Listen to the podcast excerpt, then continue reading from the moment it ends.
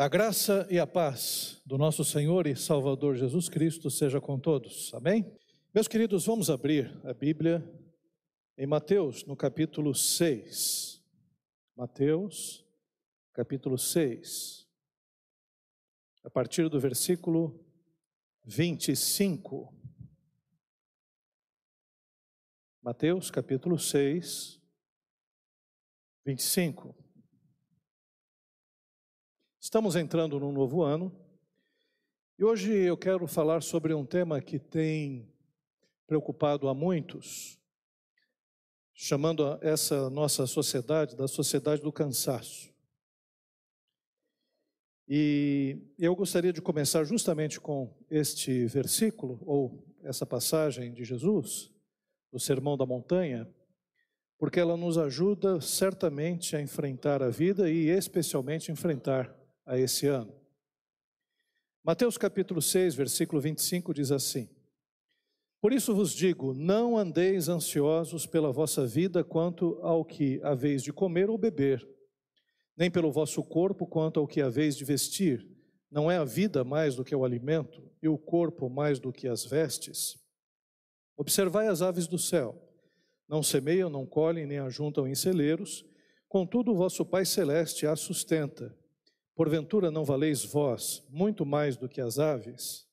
Qual de vós, por ansioso que esteja, pode acrescentar um côvado ao curso da sua vida? E por que andais ansiosos quanto ao vestuário? Considerai como crescem os lírios do campo, eles não trabalham, não fiam. E eu, contudo, vos afirmo que nem Salomão, em toda a sua glória, se vestiu como qualquer deles. Ora, se Deus veste assim a erva do campo, que hoje existe e amanhã é lançada no forno, quanto mais a vós outros, homens de pequena fé. Portanto, não vos inquieteis dizendo que comeremos, que beberemos ou com que nos vestiremos, porque os gentios é que procuram todas essas coisas, pois vosso Pai Celeste sabe que necessitais de todas elas. Buscai, pois, em primeiro lugar o seu reino e a sua justiça, e todas estas coisas vos serão acrescentadas. Portanto, não vos inquieteis com o dia de amanhã, pois o amanhã trará os seus cuidados, basta ao dia o seu próprio mal. Oremos. Pai querido, queremos te agradecer, Pai, pelo momento de louvor, de adoração, pelo momento de oração, pela confraternização que nós temos juntamente com os nossos irmãos. Queremos te agradecer, Pai, porque tu és um Deus que cuida de nós. E agora, Pai, que nós lemos, Senhor, a tua palavra e agora vamos meditar, Senhor, nela, que o teu Espírito Santo que habita no nosso coração, que nos guia em toda a verdade, possa aplicar toda essa palavra, Senhor, ao nosso ser, de forma, Pai, que possamos sair daqui com o desejo de praticá-la. Pai querido, nós somos limitados, nós temos as nossas falhas e as confessamos, mas, contudo, Pai, nós cremos em Ti, cremos que Tu és um Deus que nos guarda, nos ajuda, nos fortalece, Senhor, e nos dá condições para que vençamos todas as dificuldades. É em nome de Jesus que nós oramos. Amém. Meus queridos irmãos e irmãs, existe algo diferente no ar, e não é a pandemia e também não é a gripe. A igreja não é mais a mesma o mundo não é mais o mesmo, e nem os pastores são mais os mesmos. Nós estamos submetidos a um excesso de informações que transformou o nosso mundo na sociedade do cansaço. Já nós estávamos sendo bombardeados com uma série de informações por conta dessa revolução da informática sobre as nossas vidas. As mudanças tecnológicas mexeram conosco, mudaram o nosso jeito de ser, mudaram o nosso jeito de, se, de nos relacionarmos com as pessoas. E, além disso, a pandemia acelerou esse processo, de tal forma que a gente deixou de ter relacionamentos físicos para os virtuais. A gente se trancou nas nossas casas, as, as igrejas, por exemplo, começaram a ter cultos virtuais, e até hoje muitos irmãos estão tendo que participar de cultos virtuais. O trabalho também, para muitos lugares, se tornou remoto. Os professores, cerca de 2% apenas dos professores sabiam dar aula virtual, dar aula remota. Hoje, 100% dos professores sabem dar essas aulas, tiveram que, na marra, aprender. As igrejas que antes não tinham culto online, transmissão online, como a nossa, que apenas gravava os cultos, teve que se adaptar a essa nova realidade.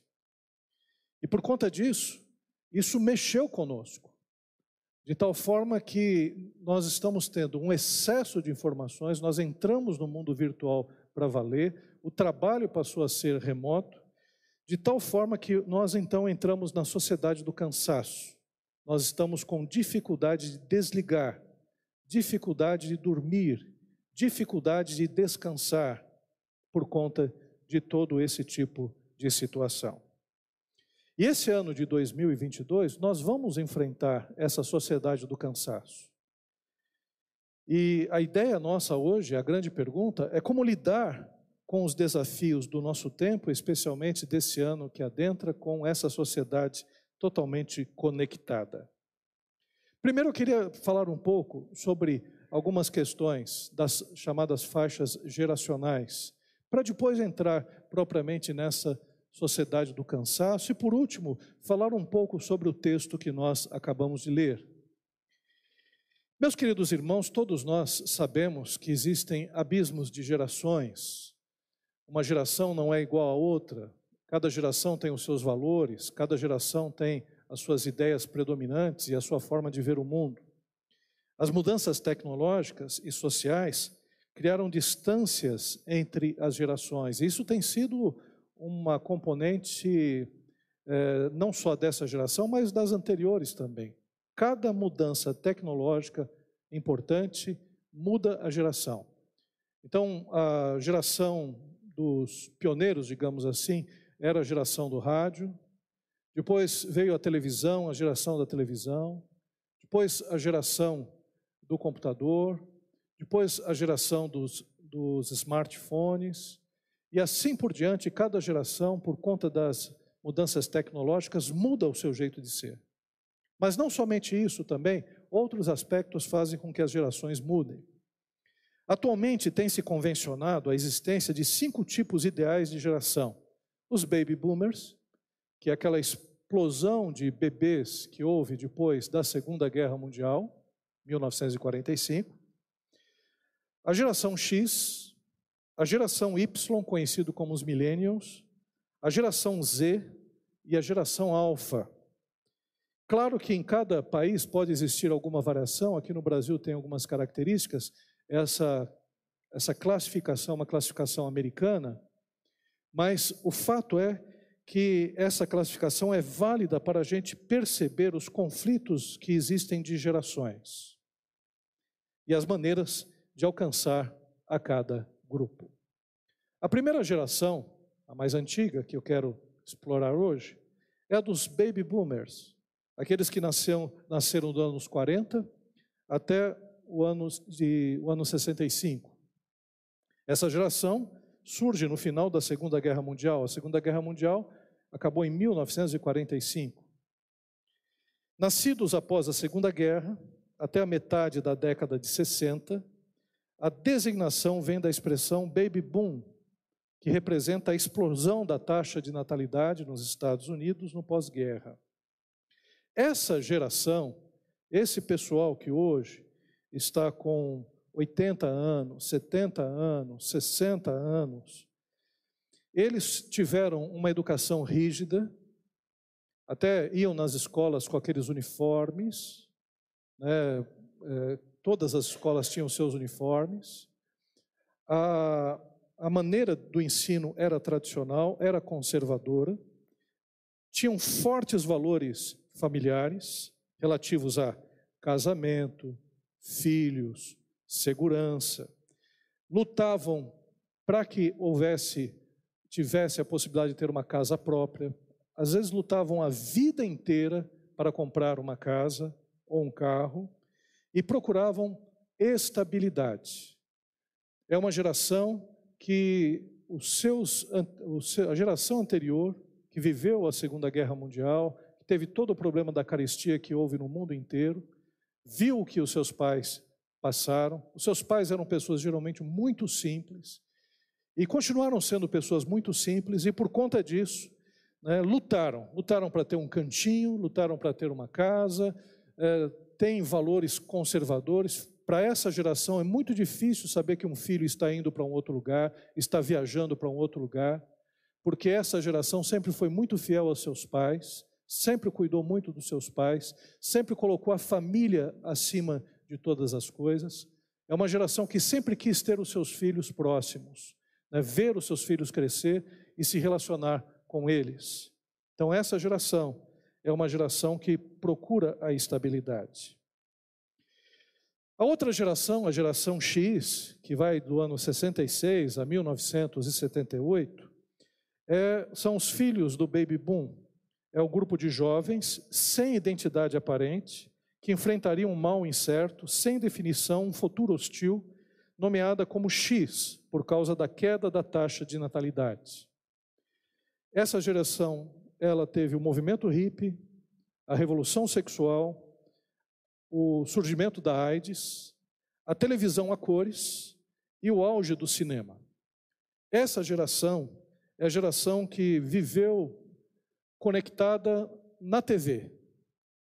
Então, viu a, a sua TV se transformar de preto em branco em TV a cores, né? foi um sucesso a TV a cores. A TV era horrorosa, horrorosa, a imagem não era uma imagem muito definida, né? Algumas TVs tinham um problema no vertical, então ficava né, é, havendo uma mudança de tela terrível que você tinha que ficar atrás, mudando no seletor.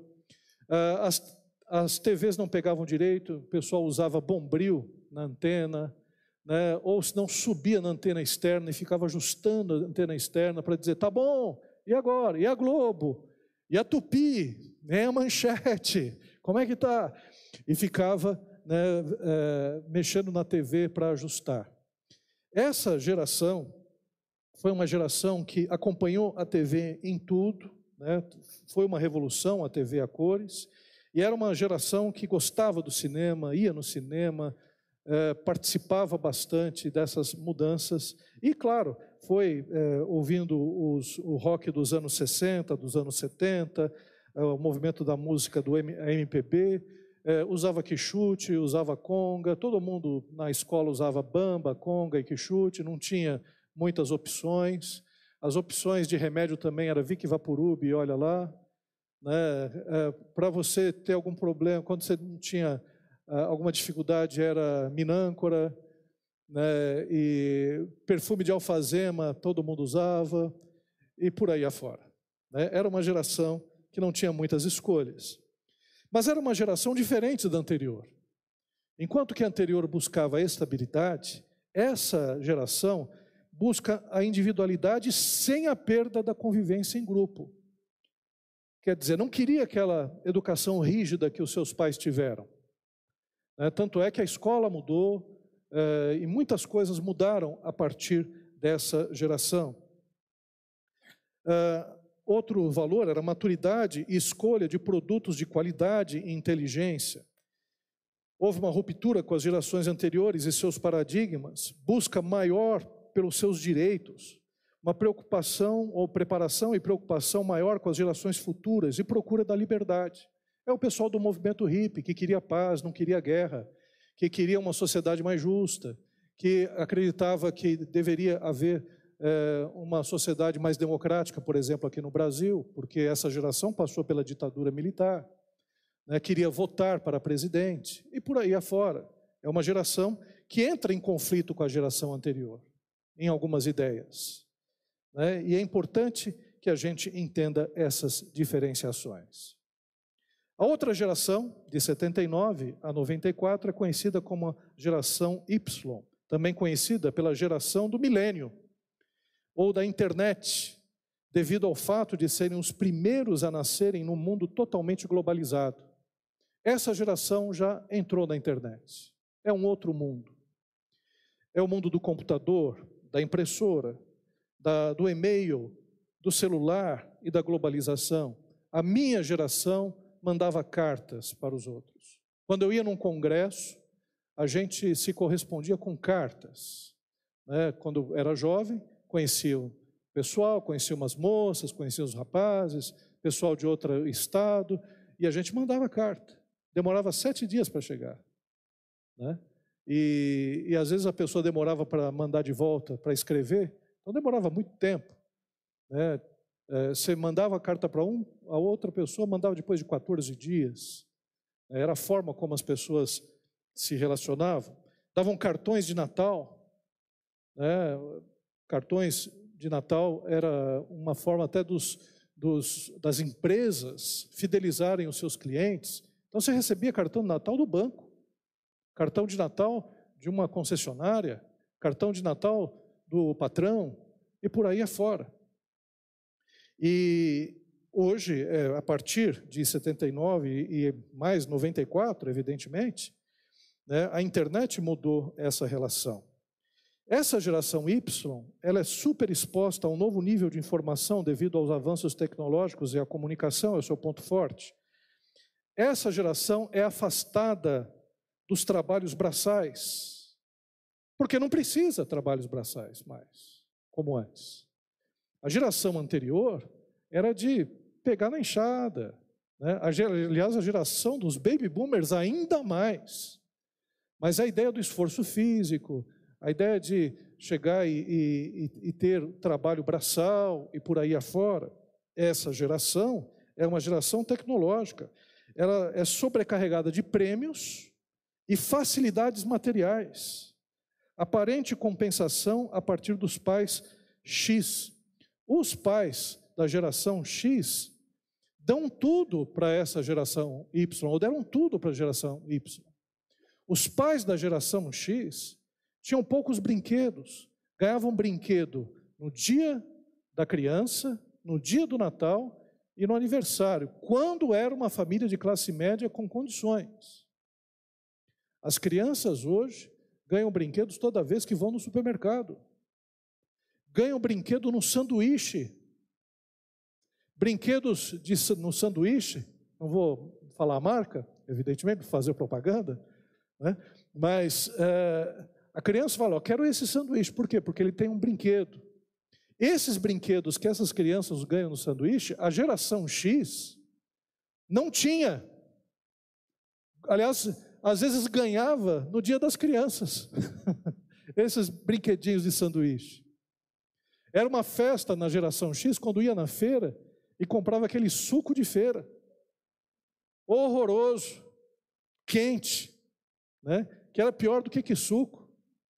Né? Ah, os brinquedos da geração X eram terríveis. E essa geração, elas têm brinquedos a rodo, são caixas e caixas de brinquedos né, brinquedos de toda forma, é, brinquedos que a gente nem sonhava em ter. E essa geração X, ela recebe prêmios constantemente, tem facilidades materiais e tem um novo significado sobre a visão de trabalho versus plano de carreira. Por exemplo, na geração do baby boomer, na geração X, se preocupava com carreira e com estabilidade nos empregos. A geração Y não se preocupa com estabilidade. Ela se preocupa com carreira. Então, e se preocupa com eh, se, é, é, de alguma forma, de se realizar no seu trabalho. Essa geração Y. Agora, é uma geração conectadíssima, globalizada, tem muito mais informação do que nós tivemos.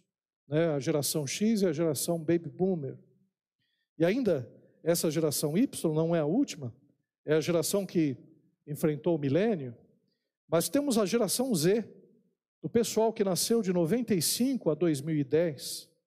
É uma geração que corresponde à idealização e nascimento da World Wide Web, da rede da internet criada em 1990 por Tim Berners-Lee.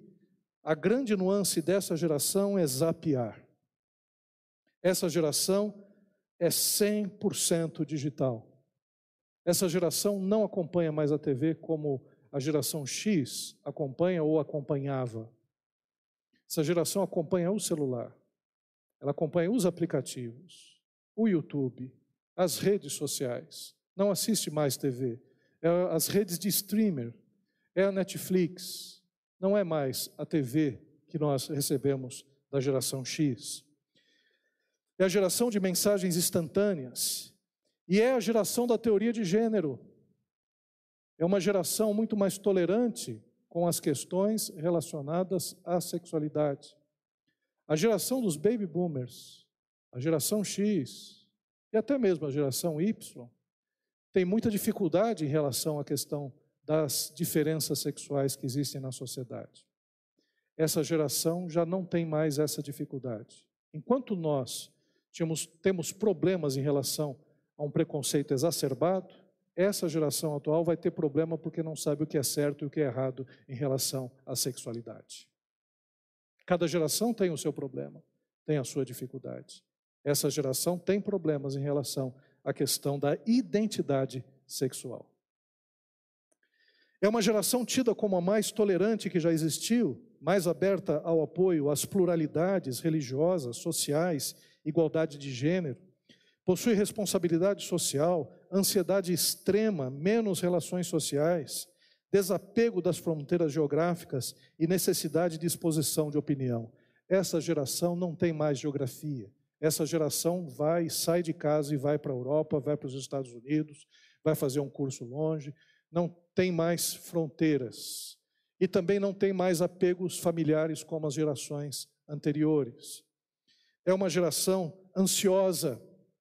Nessa geração, crianças têm problemas de ansiedade, têm problemas mentais, porque são expostos a questões complicadíssimas da sociedade às vezes estão ali, estão assistindo no YouTube os problemas, estão vendo as dificuldades no mundo, começam já a sentir ansiedade, mesmo sem ter tanta experiência, já tem muita informação. A geração Z é uma geração que sofre com excesso de informações, a gente não consegue processar todas as informações. E a outra geração, e ainda tem mais, tem a geração alfa, que é a partir de 2011. Essa geração alfa são pessoas muito mais independentes, com potenciais e habilidades de adaptações a novas tecnologias e facilidades de resolver problemas muito mais que seus pais e avós. Quando você dá um smartphone para a sua avó, ela chega até com medo de, de teclar. Né? Quando vai passar no Facebook, faz assim. Demora até né, para voltar. Tem um medo de baixar um aplicativo. Tem um medo de entrar numa conta bancária. Se der esse celular para o neto ou o bisneto, o menino já coloca um monte de aplicativo, já personaliza, já muda, muda a tela de início. Né? Quando a avó pega o celular, diz: O que você fez no meu celular? Né? O que a avó tem medo de mexer no celular, o neto faz isso com a maior desenvoltura, sem problema algum, e até mesmo os pais têm que tomar cuidado. Recentemente, um garoto entrou, acho que no Mercado Livre, e gastou 9 mil reais do pai, do cartão de crédito do pai. O pai ficou desesperado, conseguiu só reaver, acho que 1.400 reais. Essa, essa geração é a geração do iFood, é a geração do Uber, é a geração que tudo está aqui na mão.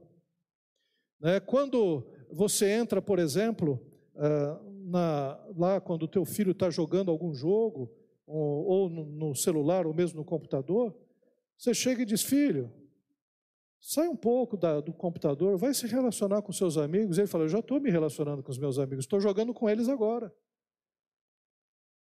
Mas filho, vai fazer uma coisa útil, isso não dá nada, não dá dinheiro. Eu falei, não, mãe, eu estou me treinando porque eu quero me profissionalizar, quero ser um jogador de, de, de LOL, né? E quero ganhar muito dinheiro. Tem uma equipe aí que ganhou milhões. Aí você fica bobo, falei que eu não entendo essa garotada. é outra geração, é um outro grupo de pessoas. E essas gerações, da forma como nós estamos vendo, essa geração, por exemplo, ela já está nascendo na internet das coisas, no mundo da inteligência artificial. Quando você entra no Facebook, e você está ali fazendo um comentário, né, todos os, os é, algoritmos já te analisaram, já sabe a tua idade, já sabe dos teus gostos, das tuas preferências, e vai aparecer no Facebook questões relacionadas à sua preferência política, religiosa, acadêmica, é, porque a inteligência artificial já faz isso. Se você no Google procurar né, alguma roupa, vai aparecer no Facebook propaganda de roupas, vai aparecer até mesmo, e olha, me desculpe, a gente fica até meio, como diz o pessoal, meio cabreiro. Às vezes você está conversando com um amigo seu, ah, eu quero comprar um tênis. Aí depois você olha assim, propaganda de tênis. Você fica, o que, que é isso? O celular está me ouvindo? Né? Você fica até cabreiro se de repente não tem algum programa aí, né, te escutando, vendo as suas preferências. Aliás, já existe, né, Alexa, né, que, é, que você está ali e ela está te ouvindo, você conversa, olha, é, eu quero saber um preço na região de tal coisa, e ela responde através do Google. Então, essa internet das coisas, a internet das coisas é muito mais ainda, mais é, complexa, porque na internet das coisas, as coisas vão conversar. Como assim, pastor?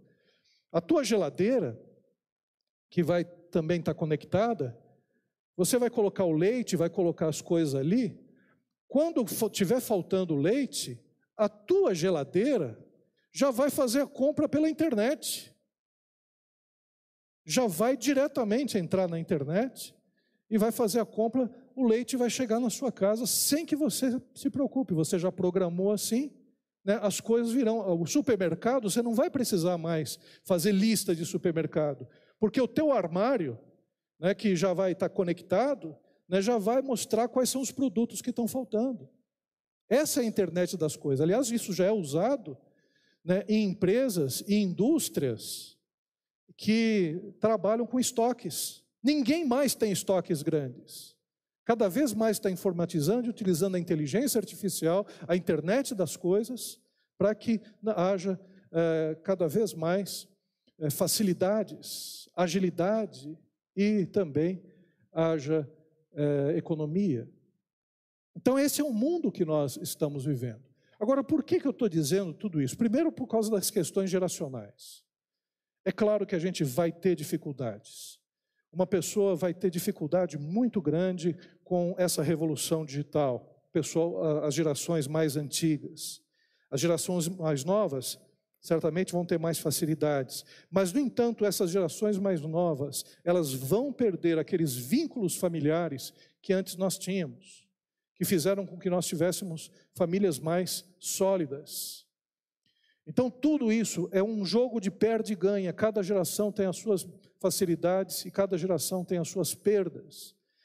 E o nosso desafio como cristãos é entender as gerações, é procurar conversar, é procurar é, tentar diminuir os fossos que existem entre pais e filhos e avós. Aliás, igreja, igreja é fundamental para isso, porque essa sociedade do cansaço, ela nos individualizou. As pessoas estão assistindo o culto pela internet.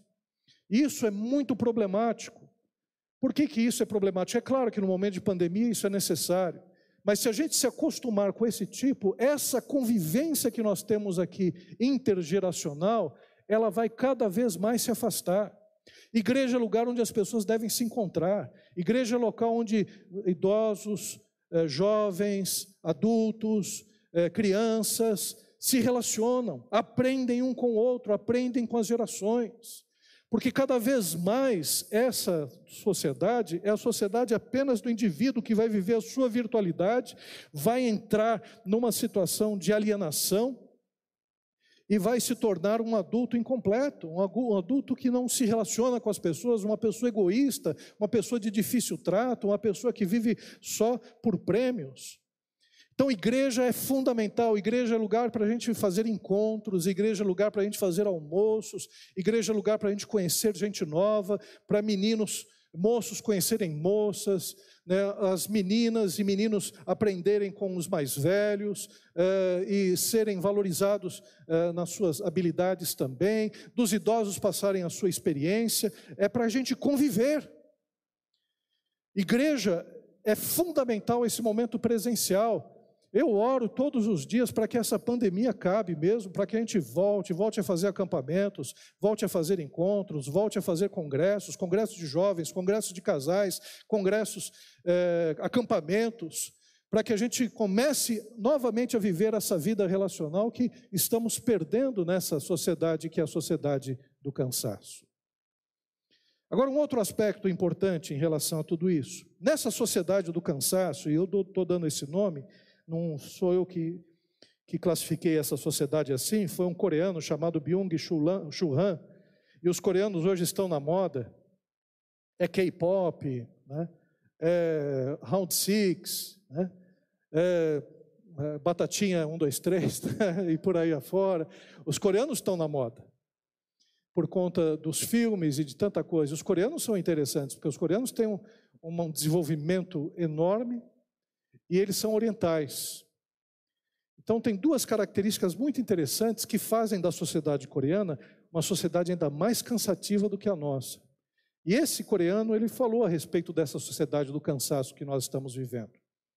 As mudanças culturais e tecnológicas do século XXI reforçaram a ideia de desempenho. Então, hoje tem tanta coisa na nossa mão, mas tanta facilidade, tanto curso pela internet, tanta coisa EAD para se fazer, que a gente já fica com um sentimento de culpa por não ser eficiente, por não ter esse conhecimento todo que está nas nossas mãos. Então a sociedade hoje é chamada sociedade do desempenho. A imersão no mundo digital implicou uma mudança no ritmo de trabalho. Hoje as pessoas trabalham mais por causa da internet mais por causa do, do trabalho remoto. Se antes havia uma cobrança externa de desempenho, porque antes quem cobrava que você fosse trabalhador, que você é, fizesse um, tivesse um bom desempenho, era o governo, porque o governo ele pega imposto de todo mundo, então você tem que trabalhar para ganhar dinheiro para pagar imposto é, terrível que nós pagamos aqui. Então é como se a gente tivesse né, alguém com um chicote nas nossas costas e trabalha, Trabalha, trabalha. O governo é o principal deles. Mas nós temos os nossos patrões também, que também estão lá com chicote. Né? Trabalha, trabalha. Olha, se não cumprir a cota, está fora. A cota desse mês é isso. Mas o que, que eu vou fazer? Não, é esse, é essa cota. E chicote, chicote. Agora, com esse trabalho remoto, sabe quem está chicoteando? Quem? A gente mesmo. A gente se chicoteia é a cobrança interna. Eu tenho que ser melhor. Tem tanto curso, tem tanta coisa, eu preciso trabalhar mais, eu preciso ser melhor, bem-sucedido. Olha quanta gente bem-sucedida e, e vai, chicote nas costas. O trabalho remoto fez isso das, das, para as pessoas. A cobrança passou a ser uma cobrança interna, a gente está se cobrando mais. Isso está fazendo com que a gente se canse mais. Não desligue mais em relação ao trabalho, não desligue mais em relação ao estudo, não desligue mais em relação à questão do desempenho. Na igreja, olha o que aconteceu. A pandemia agravou esses problemas. Por exemplo, com a pandemia, houve uma mudança significativa na forma de trabalho e também de ministérios. Houve uma imersão nas tecnologias digitais e uma cobrança ainda maior por desempenho para alcançar os membros. As igrejas, os pastores, os líderes, os membros, todos ficaram sobrecarregados. Vamos fazer culto online, como é que nós vamos chegar nas pessoas? Como é que elas vão chegar e vão perceber isso? Os membros também passaram a assistir o culto online. Irmãos, é horroroso o culto no celular. É horroroso assistir o culto pelo celular, né, primeiro a gente ouve o pessoal mais desafinado aqui. Aqui, aqui, entre nós, né, que o pessoal online não nos ouça. Aqui a gente não ouve o desafino do pessoal. no culto online. Quando a gente começou, a gente melhorou muito. Vocês melhoraram muito. Mas quando a gente começou a fazer culto online, teve um culto em que teve um sujeito que não era da igreja que entrou e falou: pelo amor de Deus, como essa mulher canta desafinado. E foi embora, nunca mais apareceu no culto online. Porque o culto online você abre o culto. E realmente a coisa não estava, era começo do culto online, a gente não tinha condições. E aí começou a haver essa pressão para o culto online, para que o culto online pudesse alcançar cada vez mais as pessoas. Irmãos, é muito difícil assistir um culto de uma hora. Aqui, esse pessoal que está no culto online, grande parte já desligou. Já desligou. Já teve gente aqui que dormiu. Né? Depois o pessoal do YouTube, a gente conversa com o pessoal do YouTube aqui. Né? Porque não dá, não dá. Tem mensagens que a gente não aguenta ouvir cinco minutos, dez minutos. Aliás, no celular é difícil você ouvir alguém falando dez minutos. Imagine um culto online. Mas nós tivemos que fazer isso para alcançar as pessoas que estavam com dificuldade. Isso tem gerado nos pastores e membros um cansaço, uma sensação de que a nossa bateria não é suficientemente carregada para as demandas da vida e do ministério. O trabalho remoto, trabalhando direto, recebendo e-mail, recebendo WhatsApp fora de hora do trabalho, né, e toda hora sendo cobrado, a gente não está desligando. A gente tem a sensação de que a vida, todo dia, a gente, tá, a gente não carrega a bateria totalmente, e a gente tem que, durante o dia, é, trabalhar com essa, com essa bateria que ainda não completou. É uma sensação horrorosa. Estava conversando até com o Adalberto esse dia. Às vezes a gente está dormindo duas horas da manhã, três horas da manhã, acordando cedo, cochilando durante o dia, que não está desligando mais. É, são as informações, cada vez mais. Isso tem gerado em nós cansaço. Os cultos online, o efeito da comparação. Com a imersão no mundo digital, houve uma maior comparação com as mega igrejas. Esse sentimento gerou ainda mais busca por maior desempenho e mudanças na igreja local. Ah, mas tal igreja faz assim, vamos tentar fazer assim também. Olha que imagem nítida, vamos fazer uma imagem mais nítida. Olha que grupo assim, vamos fazer mais assim. E começou a ver uma corrida digital. Esse sentimento gerou ainda mais busca por maior desempenho e mudanças na igreja local, o que gerou mais cansaço ainda. Algumas igrejas, e graças a Deus não foi a nossa, o medo do fechamento da igreja local está colocando em xeque o ministério de muitos que estão frustrados. Igrejas que tinham, eram alugadas, que de repente perderam né, vários membros por causa da pandemia, uh, até hoje não se recuperaram. Igrejas pequenas, igrejas que, que dependiam da presença das pessoas, não se recuperaram. E esses pastores, esses ministérios, esses irmãos se frustraram estão depressivos com a sua performance, achando que estão, de alguma forma, ficando para trás nessa questão do desempenho. Irmãos, essa sociedade do cansaço na igreja e fora dela tem gerado depressão, ansiedade, burnout, que é a síndrome de você trabalhar sem energia. É o, a síndrome do pavio apagado, quando você não tem mais força para trabalhar, quando você não tem ânimo para trabalhar, quando você não consegue se fixar numa coisa só, quando a tua mente está totalmente né, desconcentrada em relação às coisas, e você não tem energia para fazer algo. Insônia, pensamentos suicidas, uso de drogas lícitas ou ilícitas, medo, dependência digital. Convenhamos, alguns de nós não conseguem mais viver sem o celular. Solidão, todos os aspectos dessa sociedade do cansaço. Nós mudamos os nossos relacionamentos para os smartphones. E olha, não estou dizendo que o smartphone é uma coisa ruim. A televisão, quando também chegou, a mudança desequilibrou muitas pessoas. Mesmo aconteceu em relação ao computador. A gente teve que se adaptar, teve que colocar regras para que a gente possa viver bem e possa usufruir das coisas boas da tecnologia. Mas o que nós precisamos fazer, e eu quero já começar a encerrar esse assunto. Primeiro, a gente precisa aplicar os valores do reino de Deus na família, trabalhar o conceito de prosperidade segundo os valores do reino de Deus e não da sociedade de consumo. O texto que nós lemos em Mateus, no capítulo 6, mostra que nós precisamos entender que nós somos maiores do que o trabalho maior do que comemos e maior do que nós vestimos.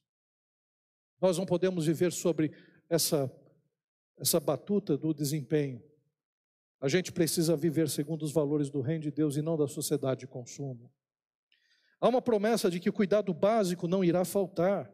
Se olhamos para a sociedade de consumo, nunca estaremos satisfeitos.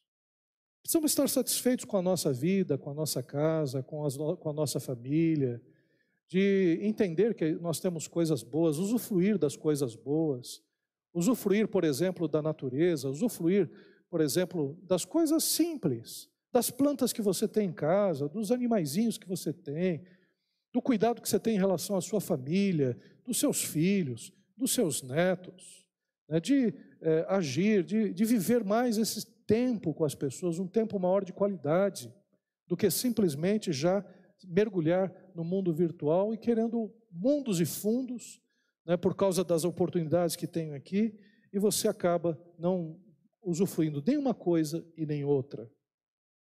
Outro aspecto, precisamos mudar o foco. Sem querer, nós mudamos o foco ministerial de relacionamentos pautados pelo amor para a construção de empresas bem geridas. Igreja não é empresa, irmãos. Igreja não é empresa. Igreja é relacionamento. Irmãos, eu sei que a gente tem que fazer as coisas boas com excelência, os ministérios precisam trabalhar e trabalhar para abençoar os irmãos, mas o nosso foco são as pessoas. O nosso foco é gente. Saber se a pessoa está bem, está bem com Deus, está crescendo espiritualmente.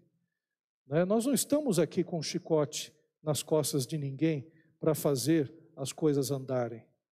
Nós precisamos nos preocupar com pessoas, com vidas. Esse é o foco da igreja. E também mudamos o foco de uma família construída em um relacionamento por um relacionamento virtual. É, pai e mãe, a gente precisa valorizar, filhos precisam ser valorizados. Então é o caso, sim, dos filhos perceberem um pouco os pais e pararem um pouco né, nessa ânsia virtual e os pais também entenderem essas dificuldades que os filhos têm e entrar um pouco no mundo deles também. Jogar um videogame com o filho, também entender né, como é que funciona, se preocupar, estar tá junto, né, para que a situação possa né, cada vez mais é, unir as gerações. Esse conflito geracional nós sempre vamos ter. E ora, se você quer ser próspero, cuide de pessoas prosperidade bíblica é para você cuidar de gente. O dinheiro é para você cuidar da sua vida e de gente. Agora, se você quer ser rico, venda a sua alma para o diabo. Você quer ser rico? Nós procuramos ser prósperos. A prosperidade que o Senhor tem para nos dar. Nós não ficamos andando atrás de mamon ou das riquezas. Nós temos um relacionamento com Deus. E nesse relacionamento com Deus, o trabalho, a família, tudo orbita em torno dele, e, esse, e essa é a prosperidade bíblica que nós queremos. Agora, alguns conselhos práticos para a gente encerrar nesse ano de 2022, ou para começar esse ano 2022. Troque a pesquisa incessante nas redes por disciplinas espirituais. Ora, você está lá no Google, está vendo os jornais, está vendo o UOL, Folha de São Paulo, Estado, Estado ou outros grupos, o Zap, político, econômico, a tia do Zap, o tio do Zap, a política, é o Bolsonaro, é o Lula, é não sei o quê, é, é, é o, o, pão com mortadela, é o, é, é o gado, é o jumento, é, é não sei o quê, é, é ficar lutando contra o seu vizinho, com a sua família, com o seu tio, sua tia, é, e ofendendo um, o outro, ah, por causa da vacina, a vacina é da China, é não sei do que, é Pfizer, é o anticristo, é não sei o que e tal, e vai, e vai juntando todo esse excesso de informações e não está olhando para o lado, está olhando para a família, para o seu amigo, para o seu irmão, para viver os valores do reino de Deus aqui nessa terra. Então é importante que a gente também troque todas essas informações pela disciplina, pelo momento de oração, em que a gente aquieta o coração em relação à nossa vida e Deus. Momento do estudo da palavra, de conhecer as escrituras sagradas mesmo, e não cair em teoria da conspiração, em coisas fantasiosas que as pessoas inventam, daqueles que do remédio só cheiraram a tampa e a gente vai atrás. Da meditação, de ter um momento de paz, de olhar para a natureza. Você sabe por que, que Deus fez a natureza? Para que a gente olhasse para a natureza e glorificasse a Ele pela natureza. Sabe por que Deus fez uma plantinha? Para que através de uma planta a gente pudesse ver a, a maravilha da vida, o crescimento, e pudesse ver que nós somos como a erva que de manhã nasce, à tarde viceja e à noite morre. Para que a gente pudesse olhar para os lírios do campo e ver que Deus ele veste os lírios do campo muito melhor do que qualquer é, rei da terra pode se vestir. Para que a gente olhasse para as aves do céu, que não semeiam, não colhem, nem juntam em celeiros, mas que Deus as alimenta e nós temos muito mais valor do que as aves do céu. Então a natureza é para ser contemplada, para ser vista, para ir na praia e botar aquele pé naquela água limpinha às vezes, depende da praia que você for, né? mas de você olhar ali e relaxar, ouvir a onda do mar e aquele barulhinho, né, e descansar. De ir lá no meio do mato e ver aquele verde enorme, e você olhar para aquele verde e relaxar, porque o verde faz isso com a gente. Né? E não estou falando de clube de futebol. Então, o que nós podemos ver? Uh, o jejum e a evangelização. A gente trocou a evangelização pelo mundo virtual. A gente fica brigando um com o outro para ver quem é o anticristo da vez. E não fala para a pessoa que está do seu lado, para o é, motorista de Uber, para a pessoa que nos atende na padaria, para o nosso amigo, para o nosso irmão, para o nosso parente, que Jesus Cristo é a vida, que Jesus Cristo é a solução para a nossa, nossa existência. E fica brigando. Porque o mundo virtual traz um cansaço, irmãos, mental. E nós estamos cansados. E não, não estamos nos apercebendo disso. Ou estamos, mas não estamos achando soluções. Por isso, não crie ministério para atrair pessoas, mas ame pessoas e crie ministérios para ajudá-las. Essa é a nossa forma de ver. Ame a Deus, ame o próximo, ame a si mesmo, respeite os limites próprios dos limites da sua família. Vamos orar nesse instante? Eu me prolonguei um pouquinho hoje, mas é um tema para a gente pensar nesse ano. O que você vai fazer esse ano? Será que você é um viciado digital? Você já pensou nisso? Será que você é um sujeito que não larga o celular? Será que você deixou já as práticas espirituais de lado para viver só no mundinho né, do smartphone e da internet? Será que a gente está acabando com a nossa saúde, não relaxando, não dormindo, por conta das informações que a gente não está conseguindo processar mais? Por isso, tome conta, conta do seu filhinho, da sua filhinha, do seu esposo, da sua esposa, dos seus amigos. Brinque, festeje, esteja com as pessoas. O que eu gosto mais em Jesus é que Jesus estava onde as pessoas estavam. Jesus Cristo não tinha medo de festas, Jesus Cristo ia em festas. Ele abençoava as pessoas na casa de fariseus, na casa de publicanos, na casa de pecadores. Porque Jesus sabia quem era. Sabia que ele estava ali para ser luz do mundo e abençoar as pessoas. E abençoava as pessoas, e salvava as pessoas, e mudava as pessoas. Então, que a gente possa amar gente, que a gente possa ter uma vida com as pessoas, de olhar para as pessoas que estão na rua e essas pessoas não serem estorvos na nossa vida, de olhar para os moradores de rua e não olhar apenas com medo deles ou com ojeriza, mas olhar como se fossem pessoas, que são pessoas. o que mais importa não é o que a pessoa acredita, não é o que a pessoa trabalha, não é onde a pessoa viveu, não é a sua raça, não é a sua cor, não é o seu, o seu estado de origem. Essa pessoa tem um valor em si mesma. Ela é imagem e semelhança de Deus. Então a gente tem que olhar para as pessoas entendendo que essas pessoas são imagem e semelhança de Deus.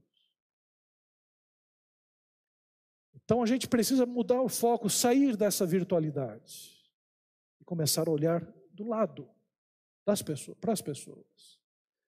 E olha, irmãos, culto presencial.